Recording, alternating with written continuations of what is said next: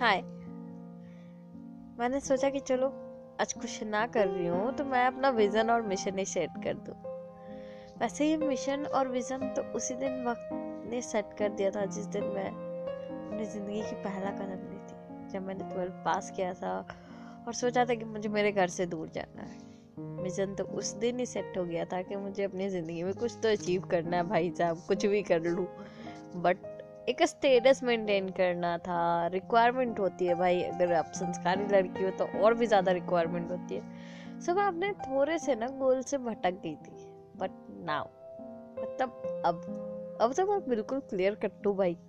मुझे मेरी ज़िंदगी में क्या चाहिए और क्या मुझे करना है, कितने साल में करना है। So here is the goal but मैं बोल के एक्सप्रेस नहीं करूँगी। मैं चाहूँगी कि मैं इसे लिख भी लूँ। तो मैं चाहती हूँ कि आज आज दो हज़ार इक्कीस आने वाले चार सालों में मेरी जो इनकम हो, वो इतनी हो कि मैं सब कुछ अपने दम पे कर लूँ ये तो छोटी सी गोल है। गोल्स छोटी सी है। ये चार साल बहुत कम नहीं होते। मेरा विजन तो सेट है कि at the age of thirty two मैं फाइनेंशियली इंडिपेंडेंट होना चाहती हूँ। मतलब कोई ज़रूरत नहीं है काम वाम करने की।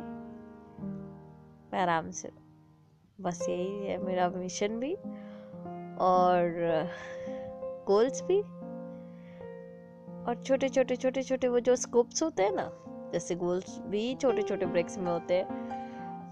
वो डे टू डे लाइफ में चलते रहता है, खुद को इम्प्रूव करना एक अच्छी पर्सनालिटी क्रिएट करना ये सब तो चलता ही रहता है बट मेरे गोल्स ये है। और वो जो एक्सपेक्टर अमाउंट है ना, वो मैं डायरी में लिखूँगी, क्योंकि मेरी डायरी लिए बहुत लकी है। आई विश मैं उस पर जो लिखती हूँ, वो पूरी हो जाती है मतलब लेट से ही बट हो जाती है।